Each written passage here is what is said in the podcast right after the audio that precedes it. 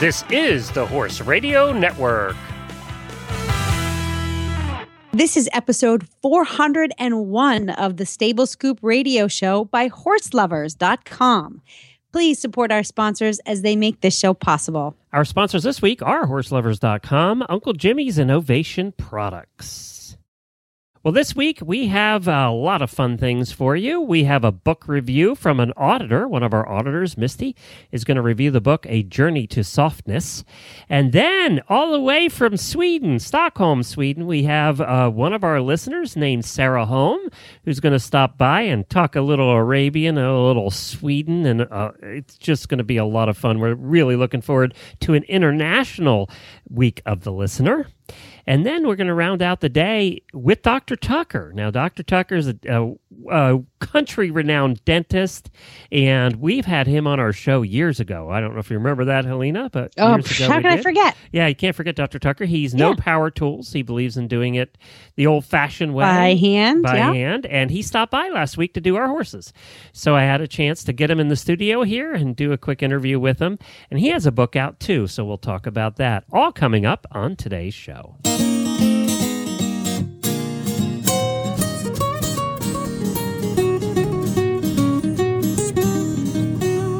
Welcome to the Stable Scoop, with weekly shows delivered right to you.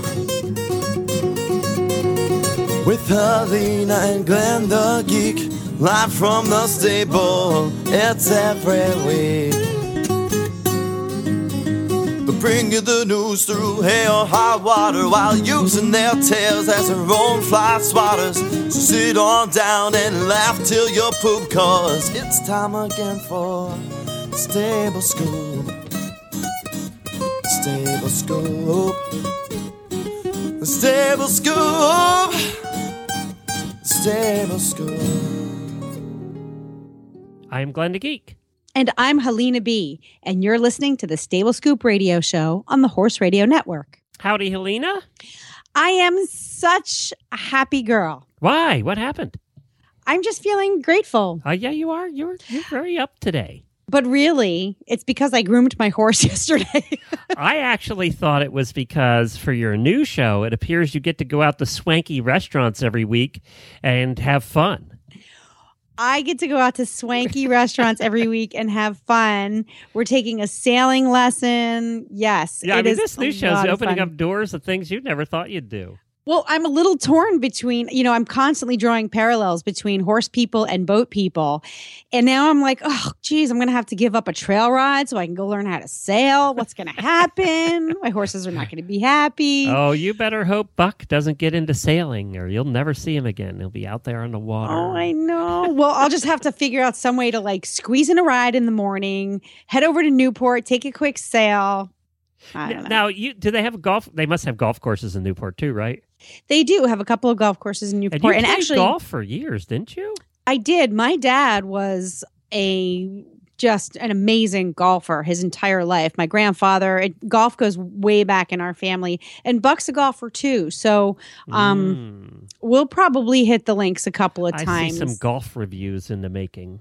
Yeah. Well, yesterday, on Sundays, in the winter, in the fall and winter, everybody has football on and, families are kind of doing their thing and football's on in the background. Well, we have golf on Sundays on TV. You taking naps? Is that it? We very, very rarely put a television on. We don't watch TV, but on Sundays, there's some kind of, wide world of sports that are on when we're stuck in the house.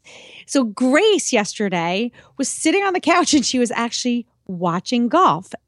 What's wrong with that child? Watching it. I know. And then she's like, Mom, what's par? What's a bogey? And I was like, oh my God. Got her hooked. Get me excited here. Yeah. So that Newport show will open up a lot of opportunities. But it's, yeah, it's fun. And Buck and I get to do it together. There's a lot of love and romance. Do you remember the show, The Love Boat? Yes. How could you forget The Love Boat when you're our age? Okay, so that Newport show is going to be our new podcasting version of The Love Boat. Are you, what's her name, Julie? Are you the cruise director? Julie McCoy. The blonde crew track. Oh, you remember her last name. I didn't remember her last name. Dude, I grew up with like Charlie's Angels, The Love Boat, Fantasy Island. Always came on immediately after The Love Boat. It was Love Boat and then Fantasy Island. Yep. Wonder Woman. That was when TV was awesome. Yes. Hervé Villechaize. I was a child of a TV child. So if you think of that Newport show, it's like a modern day version of The Love Boat. Oh, and it's, how cute. I got to tell you, the production value is increasing. If you haven't had a chance to listen every week, you guys you're as any show does, it like ours, it develops and grows and gets more refined. And I can see that every week when I listen to it. So, oh, good. It really is. Good. We're trying. You're a good teacher. It really is. You're doing a good job. All right. Well, we got a show to get to. We have a lot of stuff to talk about today. And right after this word from our title sponsor at Horselovers.com, we are going to have a book review by one of our auditors. One of the cool things about being an auditor is you get to review the many books that we get in. Trafalgar Square and a couple of the other publishers send us books for review, and we send them out to auditors, and then they come on the shows, and they review them for us. Well, Auditor Misty West, who we had on as for your listener. Misty was on with us a few weeks ago, actually, did a book called A Journey to Softness by Mark Rashid. Is it Rashid? Rashid. Something like that. Yep. I have a couple of his books. Oh, okay, cool. Well, she's going to review that. Jennifer did this one, so I don't even know what she said. So let's take a listen, and we'll be back. We all get in a rut when it comes to shopping for horse supplies online. If you have not tried Horselovers.com yet, then you are missing out on one of the world's largest online tack shops and all the best brands like Noble Outfitters, Ariat, Turn 2, Tough One, Professional's Choice, Weaver, and many, many more. Use coupon code HRN at checkout to receive 10% off your order. That's coupon code HRN, stands for Horse Radio Network, at checkout to get 10% off your entire order. The coupon expires April 30th, so get on over to Horselovers.com today and save on all your riding needs.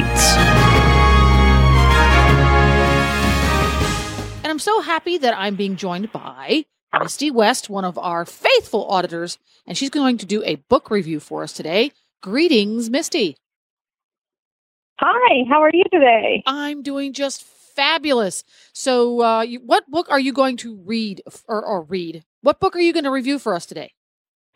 I'm going to review A Journey to Softness by Mark Rashid, published in 2016. It's a Trafalgar Square book, but it's put out by the Horse and Rider books. So, oh, I didn't know that. Well, there you go. Yeah, they have a website, horseandriderbooks.com. So if anybody's interested, check that out. Tell me a little bit about Journey to Softness. What is it about? Okay, well, the Journey to Softness was actually a very good read. It was written kind of in story fashion, and it's sort of Mark Rashid's overall, like his philosophy on horses and training and riding and horsemanship. And overall, it was very well written. It was very affirming or reaffirming to me about, some of the beliefs I have as far as horsemanship and what is good horsemanship and the things that we should be doing, I think, going forward with horses. So I picked out a couple passages I thought were very relevant. And then there was a quote on the back that I really liked. Oh, so tell me. I don't know. Okay, the quote on the back then, I think it kind of sums up the book quite well. It says, it's a quote by Mark Rashid, and it says, "There is strength in muscle, but power in softness." So without a lot of words, I mean, there's actually a lot in that sentence or in that quote. Mm-hmm. So I thought that was a very good summary kind of what the book was about. Well, that makes a lot of sense because Mark has a background in martial arts. And that makes a lot of sense. Yeah. Right. He's a second degree, I believe, black belt in Aikido. So I am not super familiar with martial arts, but I do believe there is value and relevance in martial arts, with horsemanship. So is this? And this definitely made me more interested in it. Is this more of? I'm getting the impression this is more of a book about the philosophy and the mindset of riding and being a good horseman versus a how-to book? Absolutely, absolutely. And it was quite entertaining. Interestingly, I read it first, and it was pretty light reading. Actually, it's on the surface, it seems. It's less than 200 pages. There's nothing, there's no complex, like, how to do anything in the book. But I went back after reading it because I just had some feelings just about what I'd read and some of the things that were being said. And getting into the book a little more, I actually, did more active reading and got some, my highlighter out and my pen. And there's actually quite a lot he says in the stories that he tells. And you kind of have to, I think you have to digest that a little bit first and then go back and reread it to kind of, understand what he's trying to tell you. And like I said, it's not, or like you said, it's really not a how-to book. It's more of a just, it's more of his philosophy.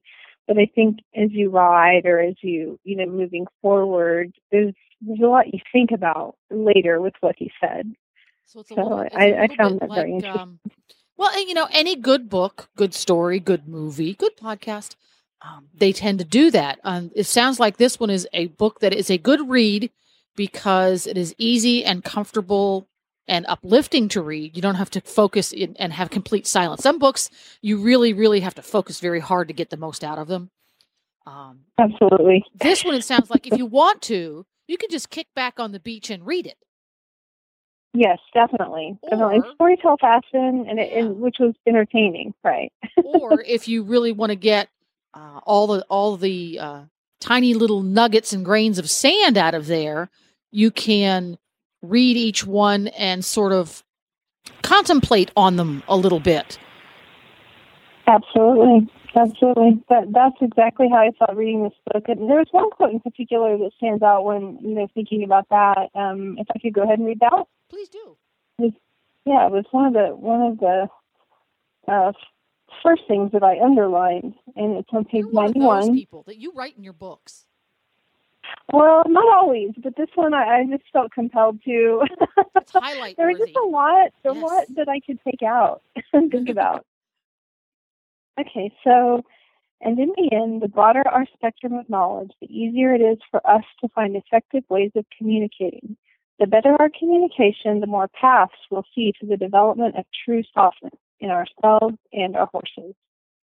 And I like that quote a lot. Like I think about that sometimes, just as I'm riding, and just some of his philosophies. And like I said, it's nothing groundbreaking really for me. It's more in line with what I'm thinking. It's just maybe a little more in depth or presents some different ways of thinking about things that I already feel or kind of believe. So, and it's very reaffirming to, there's so many people these days interested in this kind of horsemanship and riding. So I like that a lot. Interesting that you say that, because the quote itself addresses what you just said, in that the more ways we can find to communicate something, either by being the communicator or the one receiving the communications, the better off we are. And the way he said that got through to you because it was a particular way that really resonated with you as a reader. So that's kind of ironic that the very quote that you picked out, the reason you picked it out is because he found that particular path that worked for you. Right, exactly. Yeah, I guess I didn't think of it that way, but that's exactly right. I was thinking of it more just like with the horse, but he says with ourselves too. And I do think, one thing I've noticed since reading the book, and I always try to be conscious of this, because I think one of the first people that influenced a change or a paradigm shift in my writing from a young adult till now was Sally Swift. And, one of the four basics that she always focused on was breathing. And I noticed a lot when I was just focusing on softness and just thinking about what I'd read in, Mark Rashid's teaching. And I've actually seen him, I guess 2 years ago at Equine Affair in Ohio. But I didn't buy anything of his, or I just kind of watched and didn't really, I didn't process what he had said that much at the time. But I noticed that when I'm riding and I'm focusing on my softness, my breathing is a lot deeper, and I won't notice it right away. But then I'll realize I'm taking these breaths through my center more deeply, and I don't know. I think that's interesting that you know, it's kind of in line with something that I tried to add to my toolbox 20 years ago. Mm-hmm. So, yeah. Anyway, I thought that was interesting. So, yeah, by sifting down to the smallest grains of sand as you read through it a second time and started to take notes both mentally and visually by marking in your book, you were able to make that book that's all about philosophy and the big picture into your very own personalized how-to. Sure, right. Like I tried to incorporate just kind of some of his, this is a little new to me, but like his specific teachings, but not new to me, I guess, like his philosophy. But just thinking about what he said and kind of digesting the material in the book, like I do think it's, you know, it does have an impact if you rue on it and kind of take it to heart a little bit, I guess. You gotta ruminate. That's right. Yes, ruminate. Yes, exactly. Awesome. Now, yeah. In closing, we have to give this thing its official flake rating. In your 5-flake bale, how many flakes is Journey to Softness by Mark Rashid going to get? You know, I think I would give it a 5-flake just because, like I said, it's easy to read on the surface, but there's really a lot more in there. And it's entertaining, too. There were some really entertaining parts, and I was actually, after our review, I wanted to put a couple things on the author page that I thought were really entertaining or funny or, poignant just for, our group. So it's a good book on many levels. Absolutely. Yeah, absolutely. Awesome. Yeah. Well, that's awesome. And folks can get Journey to Softness by Mark Rashid at horseandriderbooks.com, which is the retail arm of Trafalgar Square. So horseandriderbooks.com. And when we post this review up on the show, we will be sure to put a link to it so folks can find it easily. And thank you very much, Misty West, for being our book reviewer today. Thank you so much. I completely enjoyed it. I love books, so this was great for me. Perfect for you. Yay. Yep. Yeah. Thank you so much.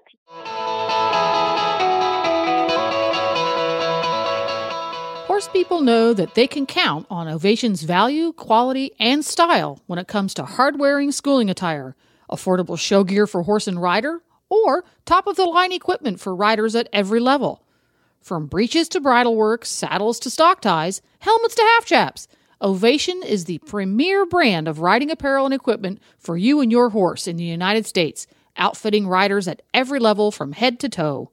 Ask for Ovation brand riding helmets, breeches, and footwear at your local tack store, or go online to OvationRiding.com and see the fantastic variety of quality, fashion-forward, affordable products from Ovation. OvationRiding.com. I want to remind everybody that we will be at Rolex this week. We'll be doing a couple of shows from there. If you are coming in to Rolex, and I know a lot of our listeners are, we are going to be doing a show at 9 a.m. Friday and 10 a.m. Sunday. We're recording shows, and we'll put them out immediately after for Horses in the Morning. Now, you'll find us if you want to come by and watch or say hi or sit in for a couple minutes. We are going to be located in the indoor arena, the old indoor arena where all the shopping is. You remember that, Helena, where all the shopping is. Yes, and sir. We are, as you walk in the front of the building from the front of the park, if you walk in that building from the front of the park, we're on the left, kind of on the mezzanine level. We're going to be set up on the middle of the left, over there toward the left. You'll see us if you keep walking around to the left. To the left. Yep, go to the left. Just remember the left. And you'll see us over there with, we'll have some big name riders with us and some all kinds of guests. We always have some fun stuff. Jamie will be there. Jennifer will be there. And Sarah, if you guys remember Samantha Clark, she's there covering the event. We're going to try and rustle her up for a couple of minutes. We haven't seen Samantha in a while. Wonderful. So that'll be fun. I know a lot of our listeners, including Jerry and his 25 kids, are going to be there. Oh, great. So they should be there as well. So check us out. If you're not going, then take a listen to our special coverage at Horses in the Morning on both of those days. We'll be putting those out on the feed. Another important announcement is that very shortly, it's been submitted to iTunes and will be shortly to Android, we will have an ability for you to listen to the live show, to Horses in the Morning live on our app, on our Horse Radio Network app. We've never had that ability before, but now we are. And also, that'll mean when we do live coverage like we did at Road to the Horse or any of the other live events we do, you'll also be able to listen to those on the app. So keep in mind that it does use your minutes, not your minutes, but it uses your data from your data plan. So if you're on Wi-Fi, then you don't have to worry about it, or if you have unlimited data, you don't have to worry about it. But it would be like listening to Pandora on your phone. That's the kind of data that it will use. Just want to remind everybody of that. But that's coming up, and will be updated on your apps shortly. And I think that's about it for housekeeping stuff. Well, our year of the listener continues, and we're going international, aren't we, Helena? We're super international, like superhero, international podcasting superheroes. And we have Sarah Holm on with us from Sweden coming up next. Well, hi, Sarah. Welcome to the show all the way from Sweden. Well, hello, and I'm happy to be here with you, all the way from Sweden. You know, we knew we had Swedish listeners because I can see what countries the downloads come from. Mm-hmm. And until you, though, started popping up last year and became an auditor, and we started talking more, and then you guys submitted for the Radiothon a song that you sang in the barn. It was so much fun. Yes. Oh, that was my favorite. Yeah, that was so much fun. And you know what? We'll play it after your interview today, just so everybody can hear it. Do. The girls will love it. And it was your friends, right? You got together? Yeah. Yeah, they are my the daughters of my closest neighbor, and they do help me a lot with the horses, and they're charming people, and they sing like angels. Oh, they do, and they did it in the barn, so there was a little bit of an echo, and it was cool. Yeah, they are so talented. Yeah, they are so talented, and they are Christmas lovers as I am. So we had this Christmas party, and then they sang for us, and we recorded and submitted it to you, and it was absolutely. I think I played it a couple times that day. Yeah, I think so too. I think I heard their voices over and over again. This year we're doing it again. That might be just me. Means new songs this year. We're doing it again. You'll have to get double the number of people in the barn this time. Yeah. Get a whole chorus going. Well, Sarah, I have to ask you first. Where are you located? 40 kilometers south of Stockholm, Sweden. That's a beautiful spot. Yeah. It is. You'd love it. It's a fantastic place. Yeah, it's fantastic. You're born and raised in Sweden, so you are. Yes, I'm originally from the other side of Sweden. I'm from Gothenburg on the west coast, but then love pulled me over here. Now, is it very different? Like in the United States, it's so big. We really have almost different subcultures in our country. Are there differences in the different geographic locations within Sweden? Well, we are very oblong. The north of Sweden is very cold in wintertime and very dark, since we have the polar night in the north of Sweden, but we don't in the south. I think it's 2,000 kilometers long, from north to south. Mm. So it's quite a big difference in the climate, really. Yeah, but most. So is the southern part of Sweden a little bit more amenable to keeping horses and the farm life in general? Yeah, most of the people who compete a lot live in the south of Sweden, in what's called Skåne, and there's the big shows, Falsterbo. I don't know if you know about it, but it's a big show in Sweden, Falsterbo, and then a lot of breeders and a lot of horsey culture is going on down south. Okay, so not too. That's sort of how we are in the United States. You do some things in the Northeast, but all the big fun stuff happens down in the South, where it's a little bit more. All they do in the north of Sweden is ice sculptures and dog sleds. That's right. Yeah. I know you had a guy on who was doing the dog sleigh thing. Yes, a few months ago. North of Sweden is kind of like Canada. North of Canada. Yeah, absolutely. It's very similar. I have friends who live here in Rhode Island half the year, 6 months out of the year, and the other half of the year they live in Sweden. And they're just north of Stockholm, but they're like, that's enough. They're not very far outside of the city, but just enough where it's really, they come here for a little relief from the cold and dark.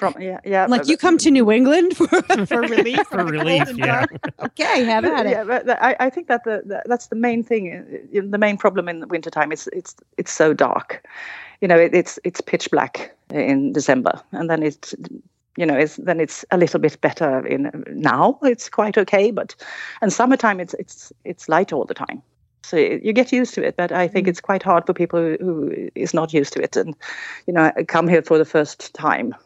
And to give people to celebrate. Kind of a correlation, you're for people in the United States that have never been there, you're about what would be equal to halfway up a Canada.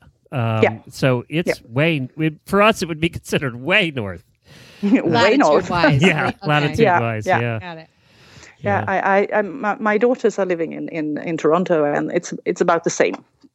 And you have Saint Bernards. I do. Oh my gosh! Okay, my Druid people. My people. I've had two Saint Bernards in my lifetime, and they are the most wonderful dogs. Yes, I've had them for all my life, and I can't even think of another kind of dog. Really, my husband wants to have those English bulldogs, but every time we shop for a new dog, I always get a new Saint Bernard. Well, they're made for your climate, right? I mean, that's what they're made for. Yeah, and they are really not very happy in summertime, but in wintertime they're just frolicking and enjoying every single snowflake. Yes. So describe for us the area that you live. Is it really horsey, or a lot of horse people around your area? Yes. Yeah, it's a lot of horse. There, I think I'm quite on the countryside, and there are horses everywhere. And my closest neighbor, apart from the singing girls, is a boarding stable with 15 horses in it. And we do have a lot of competition going on in the area, and a lot of small breeders and a lot of, everyday riders. So it's really a lot of horses, and there are, you meet a horse trailer every time you go out. Oh, wow. That's cool. Yeah. And how did you get into Arabians? Oh, when I was living in outside Gothenburg, my closest neighbors in that area was one of the most prominent Arabian breeders in the world at the time, Aspen's Arabian stud. And I was 8 years old when they moved there, and I saw those beautiful horses, and I just couldn't. I had this horrible Viking pony, Swedish Viking pony that, kicked me and bit me. I was, oh God. Why do I hear the word horrible in front of the word pony all the time? Oh. And then I saw those these beautiful creatures with they were almost etherical, and I just wanted one. And I was working at that place, and I was learning quite a lot. And when I was 20, I got my first Arabian. And then I couldn't stop, because they are very special horses. What's your favorite thing about Arabians? Well, first of all, what kind of riding do you do, or what do you do with your horses? Well, and how well suited are they for that? I think they are the best horses for a family, because you can do anything with them, but they are not specialists in anything else from endurance. And endurance, this is maybe not the wise thing to say, but I think it's so boring. I don't like sitting on a horse for 5 hours, but I do everything else with them. So, but right now I have this mare that I'm going to start compete in dressage with this summer, and but we do a little jumping and just trekking for the fun of it. Trekking for the fun of it. That's a nice way to spend a lifetime. I think it is. And then we have two that we drive as well, and that is really, well, it's a bit challenging because they have a light bum. But a big heart. Big heart, light bum. And, yeah. And, how many do you have? You keep your horses at home, and how many? Yeah, I keep them at home. I think we've got 20, maybe. Okay. I'm not happy about counting them, especially not when my husband is around. Is around. Yeah. So then it's about 12. That's funny. and then the little ones. You know, we got some Welsh mountain ponies as well. And the alibi for that is my son, who's 5 years old, and they are like mini Arabians, and I think we have 4 of those. Yes, we do. And then we got one big warm blood jumping horse, a Holsteiner as well. And that's about it. Okay. So and do you have a spare room? Because I'm free for the next couple of weeks. Oh, yeah, we do. You're most welcome. and what now? So you've got a farm. You've got horses. You've got Saint Bernards. You've got some barn kitties. I'm sure you have children as well. More than one? 5. 5 kids? 5 kids, yeah. Wow. And, when do you have time for horses? Well, the thing is that 4 of them are grown up. Okay. And then I got this little dessert child when I was well mature. And so I have one little child, and the other ones are, they tend to themselves, I hope. Hopefully they do. They usually move back at some point, don't they? Yeah, they do. When the cash is up. Yep. That's funny. So now you, how many babies do you have a year? Yeah, now I mean horse babies. Well, 4 or 5. 4 or 5. Something okay, like and then do you sell them? Is that the idea? Train them and sell them, or sell them as babies, or? I don't understand that question. Now we know. She doesn't sell any of them. No, preferably not. I'm a terrible hoarder, but I do sell some horses at times. I do, but I don't want to sell them when they're small. I want to sell them when I know what they might be good for, because all Arabians are not good for everything, right? And very many just try to breed the show horses, but I for the beauty shows, but I want them to do some just proper family work too, even if they're pretty. So you're really working on creating this line of all around family horses who can do just about anything, but then you're looking for some strengths and weaknesses that each individual horse may have, and then perhaps finding a good home for them.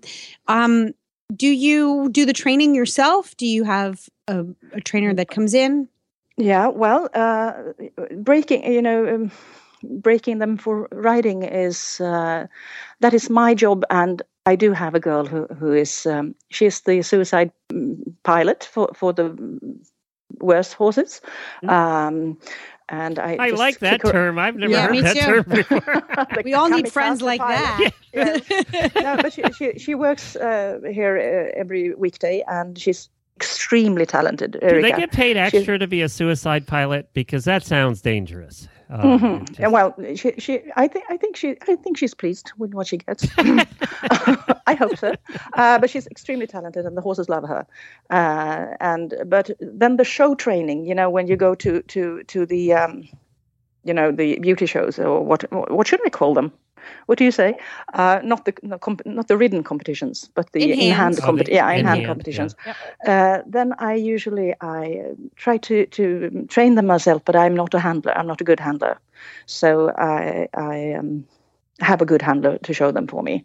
And the best horses that I want to compete with in internationally, they go away to get the proper care, because I'm not that good at it. But now, I'm telling you, we're looking at your Facebook page right now, and you have the most beautiful horse. Arabians just photograph better than any other horse does. They do. But your horses, there's many different kinds of Arabians. Your horses have the very chiseled face, if you know what I mean. Yes, they do. Okay. And they have. I look for the chiseled face, but I'm not... many people who breed Arabians just look at the head, but I want them to move well. That's the first thing. If they don't move well, I'm not interested. Well, that was what I was going to say, and I'm sure Helena's noticing this too. They have the fine chiseled heads, but their bodies are bulkier than a lot of Arabians I've seen. I want the powerhouses. I want them to be able to move and to carry and to pull and to be working athletic horses. And they're out from early in the morning until late in the evening, and I feed them well. So they should be strong and healthy. And the young horses, especially, I put them out in paddocks with a lot of climbing, so they develop a lot of muscle. Right. So yeah, and I had the fortune to be able to do that because it's quite a hilly farm we got. And that's what all the little mountains are good for, training horses. Go ahead, Helena. Now, when you have babies around, what's your routine? How long do you keep them with their moms, and when do you start? When do you start handling them on the ground and stuff? Well, I try to start touching them the second they're born, because you get a better contact with them if you can touch them as quick as possible, and then you let them alone. And I wean them when they're about 8 or 9 months, because I want them to be with their mother as long as possible, if I can, if they don't need, if there's no other reason to separate them. And I put on a halter the first days, and then we try to clip. Maybe we don't clip them for real, but we use the clipper, so they can feel the vibrations and they can hear the sound immediately when they're just a few days old, because then it's so much easier to do it when you need to clip them. And that's a great idea. So imprinting them with a lot of sensations at a very early age, and you shouldn't overdo it. It's 30 seconds for each, and then it's done. So you shouldn't bore them or make them tired. They should just be fine with whatever you do. Right. And be aware of the time limitation that you can overstimulate them or you can bore them. And they could just block you out if you're too. Like kids. Exactly. Really, it's not much. It should be interesting, but not too wearing. So and then you start. It really you can feel it when they want to work a little more, or when you can put them on a leash and use all that. And just put on and off, to put the halter on and off every day once. That makes all the difference in the world when you wean them off. And then you should try to make them work without the mother. So baby steps, but every day, and not overdoing anything. And you've been posting pictures too. You're building yourself a new barn. Oh, yes, we are. Oh, my God, we are. We have had this very, very cold, chilly barn for some time. It's just I think you have that a lot in the U.S., just single wood walls. Yeah. Yep. And I've been living with that for quite some time now. And now we're building a more proper barn for this climate. And it's fantastic. It's a palace. You're building a palace. It is. It looks very nice. Yes, I know. It's kind of, it's a cathedral for horses, really. And it's really my husband's idea. I would have settled for way less, but he wanted to do something very special, and so I just let him. That's lovely. Glenn, you need to get him on the Horse Husbands episode so he can set all these American horse husbands straight, okay? Yeah. When we say palace, we mean picture like a old-fashioned European barn on an estate, and that's what it kind of reminds me of. Yes. It is a bit like that. It is. And how many stalls are going to be in it? 14. 14. Okay. 14, yeah. So we didn't want to make it. My husband has this silly idea that if it doesn't build too many stalls, then maybe I will not collect so many horses. That's what annexes are for. Yeah, that's what neighbors are for. Well, that would be they could go in the annex. Got the neighbor's house. That I've got the cold barn still, so I could just get 14 new horses. Yeah, so the ponies go out there. The ponies go out there. Well, that's very cool. Congratulations on that, too. Oh, thank you. I got to ask you a question. We have other listeners in Sweden. Why do you all speak such terrific English? Well, the thing is, mainly we do study English at school, of course, but then I think it's the subtitle thing. I think it's because all the television and television series and the movies and everything is subtitled instead of dubbed. Voiceover. Yeah, there is no voiceover. So and it tends to make us try. We think we sound so English, but mainly we sound as if we're in the middle of the Atlantic Sea, and then we sound very Swedish too. But because we, some words stick, and some expressions, and some accents, and then we just mix it up, and then we think we are very continental or cosmopolitan. Well, you have great English. Thank you. Your accent is very easy to listen to. It's not very strong, but it's distinct, but it's. I know I'm going to contradict myself. It's soft, but still distinct. So it's really nice to listen to. It's a lot easier than some of the Scottish and Irish we've had on. Oh, yeah, that's hard. Which get really that's thick. Really hard. Yeah, and they speak English. Yeah. Oh my God, yes. So, well, all right. Well, we've talked quite a long time, and it's time for the rapid fire questions. Oh my God, yes. I'm interested to the answers to that, but before we go on to that, we do have an announcement to make, and I'm very excited about this. Is that Sarah and we're determining a co-host yet, but Sarah is going to be hosting a special Horses in the Morning weekend episode every month about horses in Sweden, and she's going to have different people on. She's going to have different guests on from Sweden. It will be in English, otherwise I can't edit it. I wouldn't have any idea what she was saying. Good point. Yeah. So it will be in English, and because so many people over there speak English, it's going to be easier for her to do. So we're looking forward to that, and that's going to start in May, right? Yes, in May, and it will be so much fun, I hope. I'm sure I will have loads of fun, and I hope some people will join me in that, and we'll just see whatever it will develop to. Very good. Well, we're looking forward to it. We're looking forward to having you. All right. Are you ready, Helena? Right. I am ready. Are you ready, Sarah? I'm ready. Okay. So one of the best ways that we get to know somebody is to ask about what kinds of food they like. So the question to you is, what is your favorite food? Pasta. Pasta. And yeah. Lasagna or spaghetti or farfalle or anything. I was expecting fish for some reason in Sweden. Yeah, or something healthier. Yeah. No. Well, it's good to know that you can eat pasta, because so many people can't eat pasta anymore. That it's very few people. I'm an all carb girl. I couldn't survive on no carbs. Oh my God. Well, you're a busy woman, so I can see you actually needing a lot of carbs. Mm-hmm.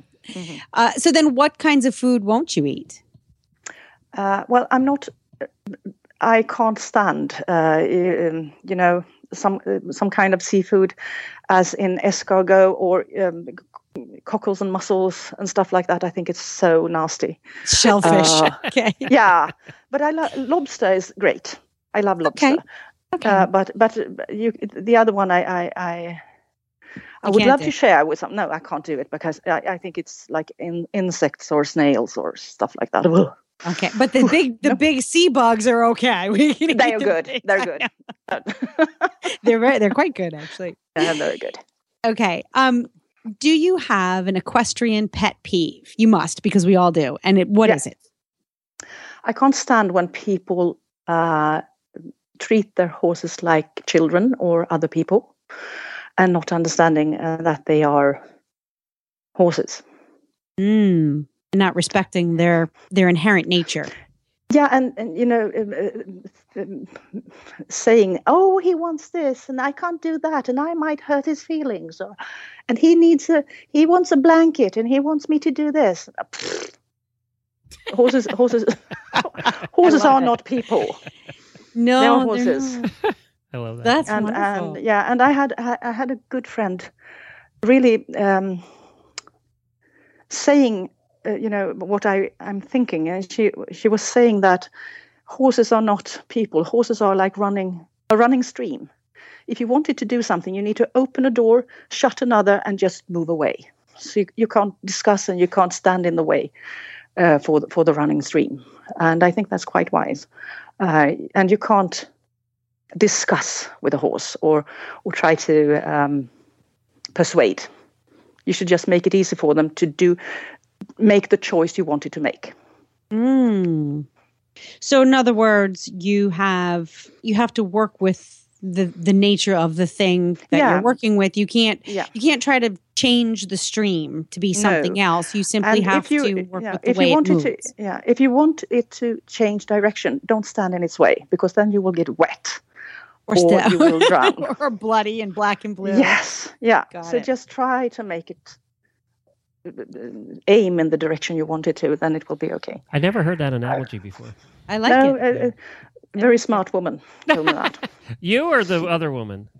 Yeah, well, I was thinking about it, but I couldn't. I really couldn't put it to words. Yeah, but she said it. Really, I think it's really the way I see it. Got it. If you wanted them to do something, make it open that door, and it will happen, because horses want to go forward. Now, if you could not, I know this is a painful thing to think about, but if you could not work with horses, if you could not have them, ride them, what kind of career or passion do you think you would immerse yourself in? I think I would be a radio host. Well, you're going to have that option here very shortly. It is quite a lot of fun. Yeah, it seems so much fun. And you don't have to comb your hair. That's a great thing, because I never look tidy. I always look as if I'm just rolled out of a sack of hay. So okay, I like that. Mm-hmm, mm-hmm.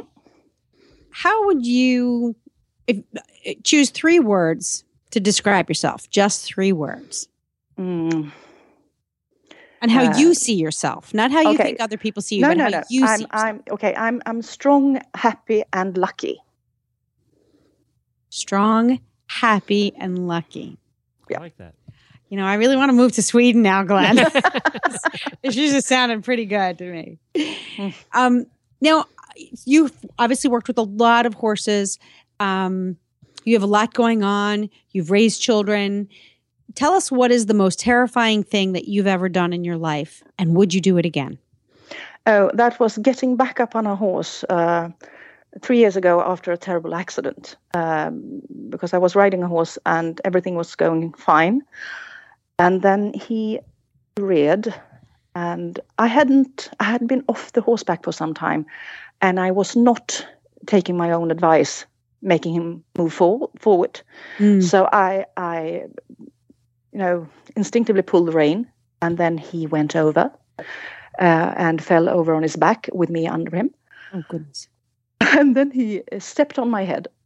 So I had quite a long recovery. And getting back up on a horse after that was absolutely scary. And it took about 1.5 years until I could sit on a horse without leaning forward and, clutching myself in the reins. Yep. But now it's good. And I would do it again. And but I couldn't say any day, because it took some time. It took 500 days until it was okay. But I would do it again, because it's worth it. What do you remember the moment when you said, when you let go of the most gripping kind of fear? Do you remember that moment? Yeah. And I remember the moment after, when I felt that everything was put in place again. And I was almost astonished that I wasn't scared, that everything was fine, and I was with my horse again. I was not sitting on an animal. I was with my horse, and we were together. You were back. You were. Yeah, it's like I was finding back. Yourself again. That yes. that person who it's like she never went away. You feel like she's gone, and you'll never find her again. And then one day she just shows up, and you're amazed that she still exists. Exactly. And again, I was that little girl on the horrible Viking pony that I had when I was a child, doing scary things, not thinking about it. Yeah, the things that ponies will terrify you. Yeah. Yeah, again, you have a lot of horses, but if you could choose one of them and you could ask one of your horses a question and he or she could answer you, what would you ask? I would ask Electrify, my mare, what she thinks is in that mud puddle that she never ever wants to step through. I really want to know. Brilliant. All the others have come up with these intellectual, really deep thought things. Sarah comes up with, what's wrong with a mud puddle? That is perfect. That's perfect, Sarah. That is perfect. That's it for our rapid fire questions, Sarah. They were really interesting. What an enjoyable discussion we've had. Well, this was so much fun. Thank you, Sarah. And people who want to look for Sarah, watch Horses in the Morning. We'll be announcing when her episode's going to come out in May. And which weekend it'll be. It'll be one of our special weekend recorded episodes. So, Sarah, thank you so much. We're looking forward to working with you. And look, you'll get to be a radio host. Oh, this is my dream come true again. Thank you, Sarah. All right. Bye. Bye, Sarah. Bye.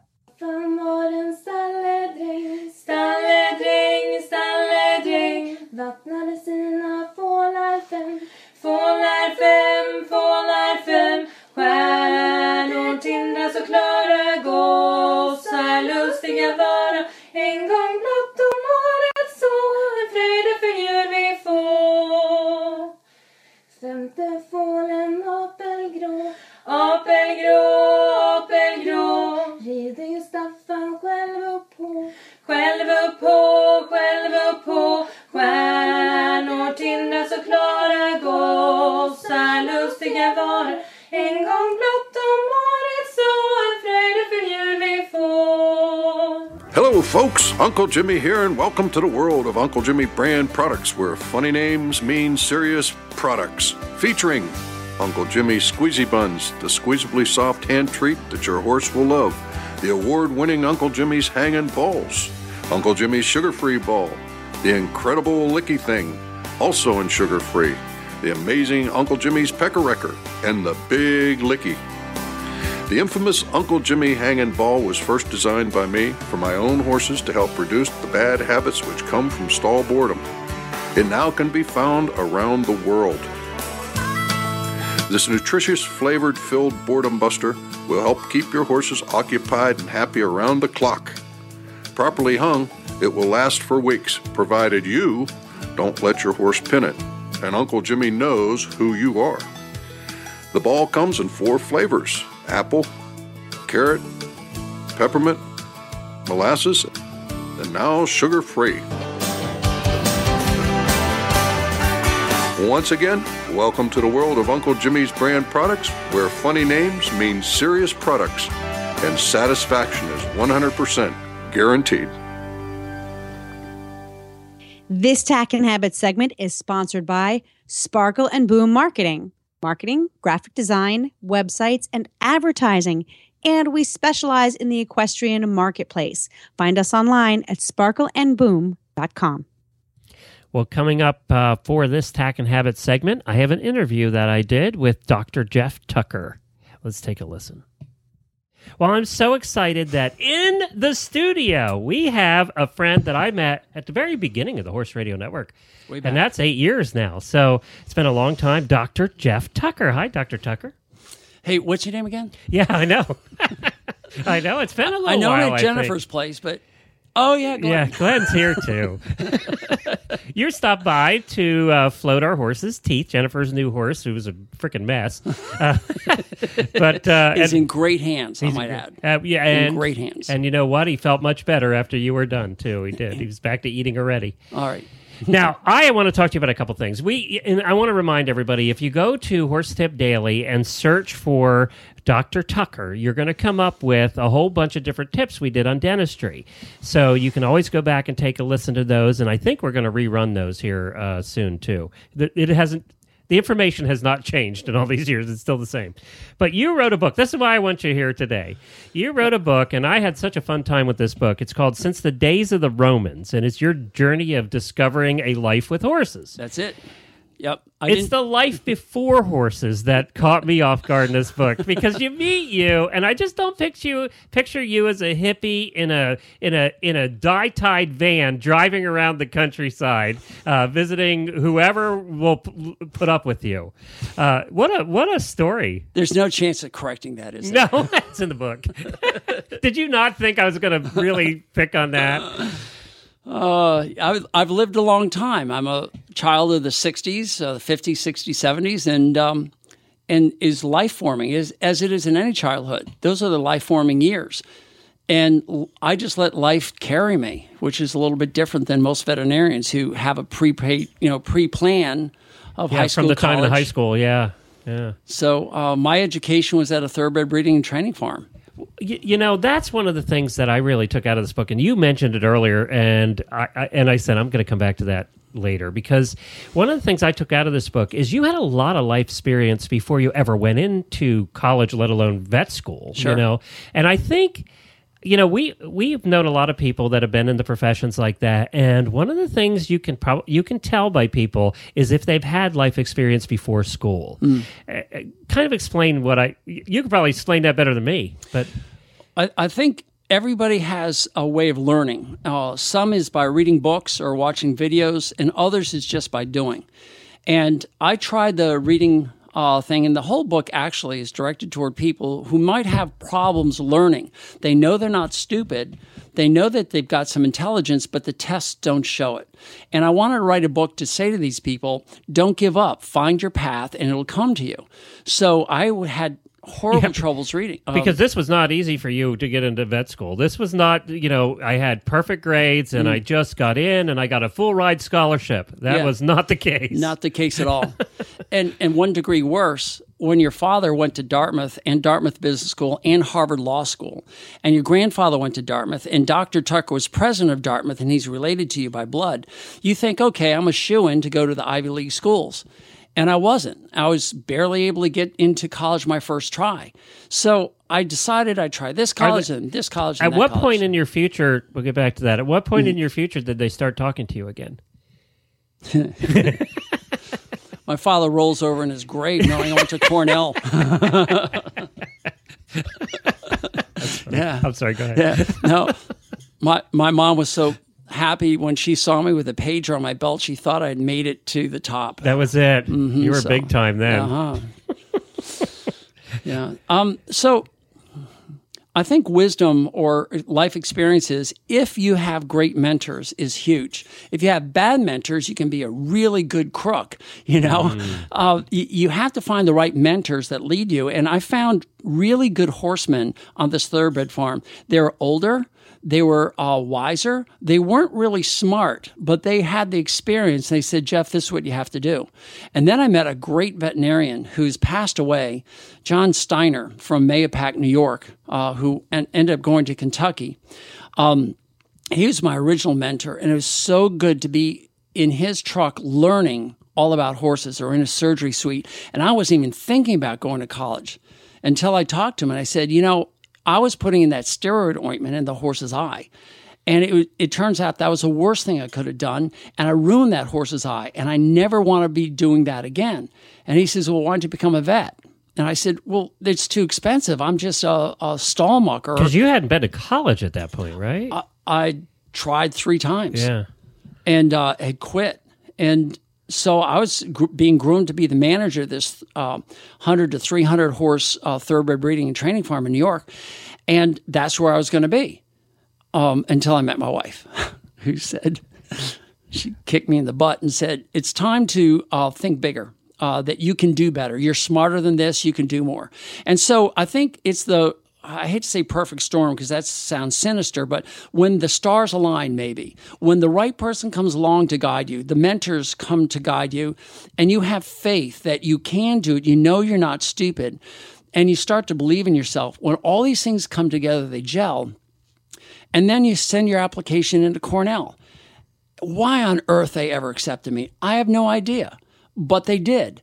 I think they looked at me as a challenge. You know, it's interesting that you say that because I was accepted at Notre Dame coming out of high school, and I was going to be, this is even worse, you were all expected to go to college.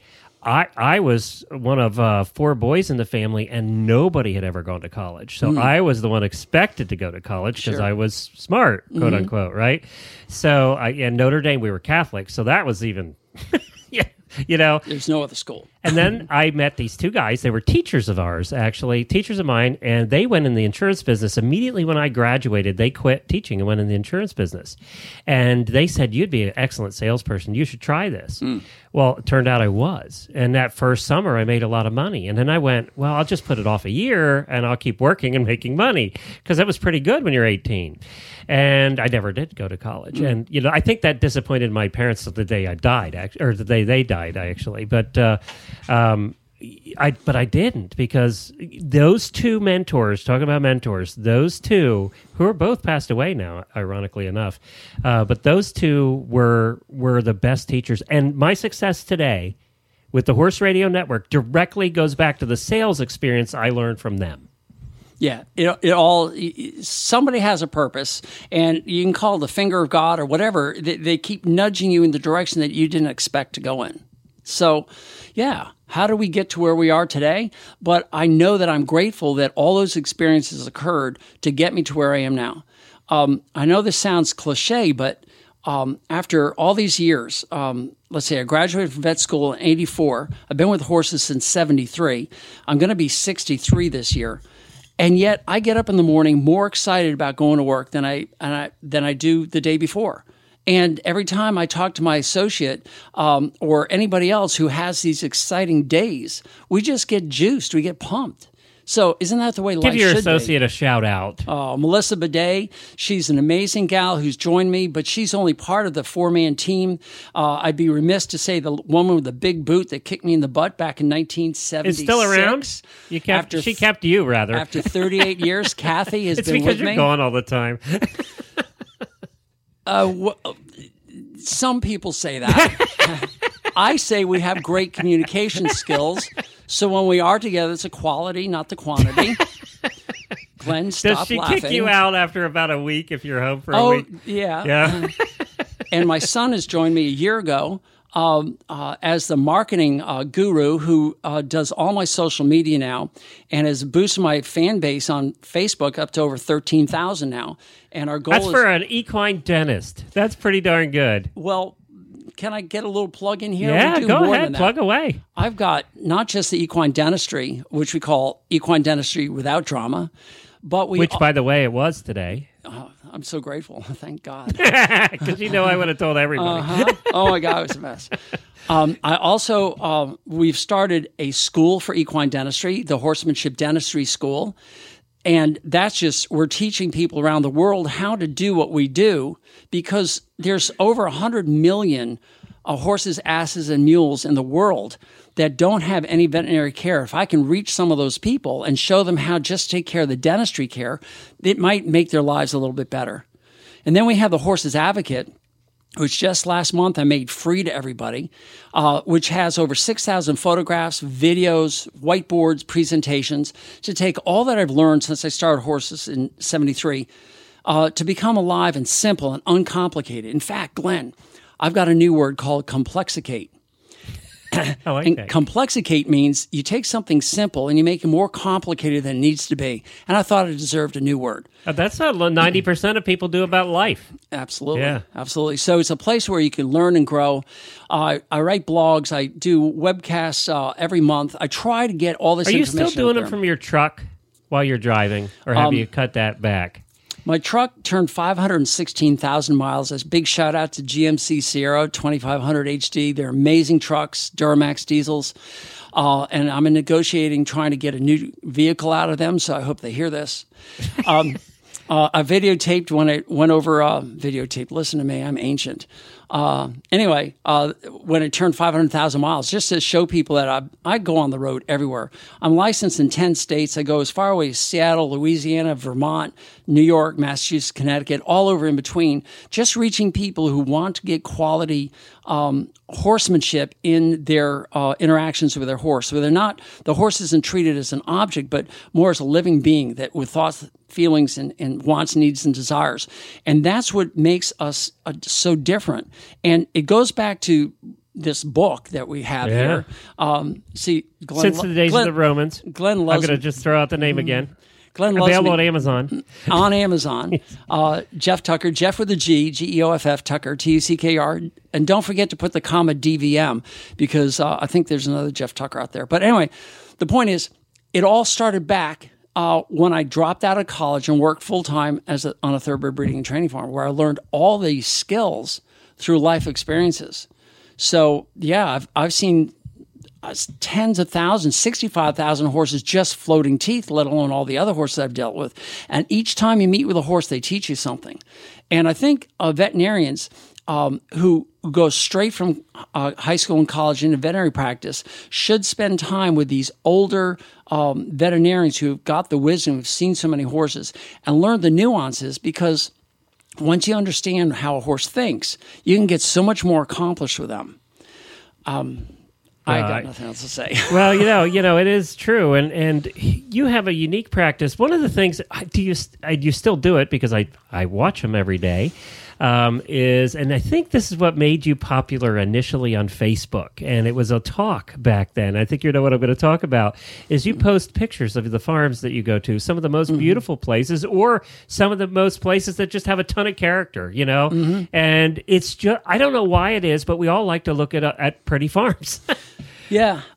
What started that? What brought that on? There's two things. One, I've been a photographer since 1967. One of the three colleges I tried and dropped out of was Brooks Institute of Photography out in Santa Barbara, where I learned some of the techniques. So I've always been attracted to that medium. And with the digital photography out, I decided that I would get better. And I would take one set of pictures every day. And I would process them and I would post them. And that's how Barn Pics came out. For 2 years, every day, without fail, I did it. So it was a matter of getting into habit. And I learned so much doing that. And I ended up getting people halfway around the world who were subscribing, just loved them. And then, of course, I yanked them off and ended that. And I'm thinking about putting them back on this year. So when I saw your pictures on Facebook from Washington, from your trip out west, you know, that just reminded me of that, because that's the kind of pictures you used to take back then. You really should do it again. I should. A regular, and I'm so involved with the school and doing all these publishing that I've kind of let it slide. And all the photographs I take of just dentistry, and all the ones for the horse's advocate, like fence boards that are put on properly or water buckets that are hung improperly and all these safety things. In fact, my next webinar is just the top 10 safety things you can do to your barn. So it's just a matter of gathering them all together and organizing them. And there's just so much. There's just so much, but it's fun. Well, and you can tell, I mean, when you were out there today, you can tell that you still, after all of these years of doing this, you enjoy your job. And, you know, that's, and you, I mean, you travel a lot, but it's a pretty cool job. You get to meet some interesting characters along the way, and some of them are in the book. With not their real names. with I assumed not their real names, because some of these stories, this book is very funny too. And anybody that has known Dr. Tucker for a while knows he has a sense of humor, and it comes out in your writing. It actually, I think, comes out more in your writing than it does just hanging out. It's funny because everyone who reads it says, it sounds like me talking. Yeah. And the publisher decided to have a chapter that I wrote, and then they would put a story from my True and Incredible Stories of a Horse Vet in between each chapter. So it takes you away to when I am a vet, and then it takes you back to the story of... Can I tell you that I loved that setup? Because when you got to those stories, they just stood alone. I mean, you could write a whole book of just these, obviously. But I loved that setup, because it takes you out of your story and then into a funny little situation that happens, or not so funny. Yeah. But I loved that setup. So I got to read it 10 times. Yes, 10 times. And as Melissa is my witness, 9 out of 10 times I ended up crying at the end. It's truly my life. It's the passion. And I wrote. I'm not too sure. I didn't have a tier two too. I think everybody will with this. I wrote it for my son, just so he knows who Dad is. And was he surprised at the whole van part in California? I don't think he's read it. That's for later. Yeah, sometime when he's like 40. Yeah, exactly. But, I had to get down there because you never know when you're going to, pass away and not have your story written. And for me, that's an important part of our history. But what you don't know, Glenn, it was just a year ago, my son almost died. Oh, I didn't know that. That was a really scary time where he got a bacterial infection that ended up setting up an abscess, a staph abscess, inside his spinal canal. Oh, that's not good. And that puts life into another perspective because there's an unwritten law. Your kids don't die before you. Right. So that really brought full circle how important it is that you kind of just make sure the family knows who you are and that you know who they are, and you try and get something going here. So the book is to him. The book is to anybody who's ever had a reading disability or some sort of thing that they had to surmount, or they didn't believe in themselves that they could be something more.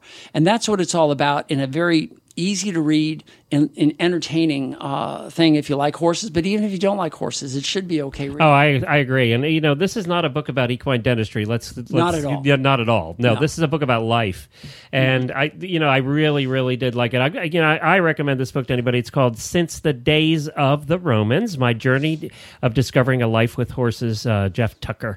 We'll put a link to it in the show notes for today. I'm going to post it on Facebook. It's still available at Amazon. I don't think it's that much money on Amazon, probably. Well, I know I don't get much money from it. I have yet to see a nickel from Amazon. Don't even go there. Can you order it on your website? Just get it through Amazon. Okay. If you order from me, I got to buy 100 of them and then send them out. And I got number 97, I think, by the way. Yeah. It's numbered 97. Yeah. But if you do get it from Amazon, you like it, write a review. Okay, I'm going to write a review on there for you. Reviews definitely really help. And this will definitely go on our books for the holidays, Christmas list. Oh, Glenn, I'm so grateful. No, it definitely will, because I think anybody would enjoy this, especially a horse person. Beautiful. Thank you, Dr. Tucker, and thanks for coming out and helping Jennifer's horse and My Little Pony. Thanks, guys. The little troublemaker. And what's the website, Dr. Tucker? It's The Equine Practice. It's 3 words, the T-H-E, theequinepractice.com. And everything that I do is you can go to from there. TheEquinePractice.com. Thanks. Bye. Well, it was so good to catch up with Dr. Tucker and actually to see him work for the first time. And he did such a great job with Jennifer's horse, which he said probably had, and Jennifer knew this, that horse that she just got, the big thoroughbred, probably hadn't had his teeth done in 5 years. Well, that was a question. I know that she had said he had his wolf teeth pulled and there's a lot of filing to be done. Wow. Do you know he had his work cut out for him? The only thing he uses, as we talked about, he doesn't use power tools, all hand tools. Yep. But what he does is he's very patient. He's kind of like a dentist whisperer. He's so patient, and he'll file for a little bit and then take a 5-minute break, and the horse just hangs out with him. Nigel was just putting his head on his arm. Yeah. Now, no drugs. So nice. The only point where he gave him a little bit of painkillers was when he pulled his wolf teeth. And then he gave him a little bit of painkillers, but that was it. And then he did the pony, my Hackney pony, Scooter. He had just been done a couple months ago, but still had some sharp points that the vet missed. Yeah. So Dr. Tucker did those without any sedation. And the pony just trusted him. I got to tell you, it's amazing to watch when somebody has that kind of rapport. I have seen that. My own horses get done by hand with a very chill dentist. And it's like, no big deal. They put the file in there. They do this, do that. And the horse is relaxed to begin with, which I think it's just like people. When you're relaxed, you experience less tension and therefore less pain. The dentist can do their job without having to strong arm the patient. And they're filing teeth. They're not cutting nerves open and stuff. Yes, things can happen. There's the gums that are sensitive and so forth. Oh, and he had ulcers. Nigel had ulcers on both sides. Oh, poor thing. So he bled, because they ruptured. So he bled a little bit from both sides, actually. But yeah, you think about the horse's pain tolerance, right? It's the tension that gets them and the anxiety. So you have a guy like Dr. Tucker. Oh, I'm just, my heart's when like... When he got the second ulcer on the other side, just, because he was filing over there, it ruptured. Yeah. Nigel left out the biggest sigh. Oh, it was just the biggest sigh, and now he's been eating so much better. So, get your horse's teeth done, people. Seriously, don't put it off, because it just causes problems. Mm. He's so much happier now. So that was all good stuff. Thanks, Dr. Tucker, for stopping by. Well, for details about today's show, go to stablescoop.com, and also the app. We talked about it earlier in the show. You can get it iOS or Android, and look for the updates when they come out here very shortly. Search Horse Radio Network in the App Store. Don't forget to log on next week for another episode of Stable Scoop. Of course, Glenn and I have absolutely no idea what the show is going to be. We're going to talk a little bit about Rolex. We'll have come back from Rolex. That'll be for sure. But you know what? You never know what we're going to get up to. So we can't really, there will be stories. There will be adventure. And of course, we'll be chatting about it. And you know what? Don't forget to get in touch with us, because we love our listeners. We love your feedback. Follow us on Facebook. Send us email. You can reach me at helena@horseradionetwork.com, and tell us your thoughts. We really do like to hear from you. We appreciate everybody that's been emailing about liking the Year of the Listener and listening to other listeners. It seems to be going over very well, and we really appreciate that. And I think... That's it. We're done? Done. Yay. That's it. Like I said, pack. We have to get out of here. What you have to get. Yeah, I know. I got to go groom my other horse now. That's it. But there will be more next week. Until then, happy scooping.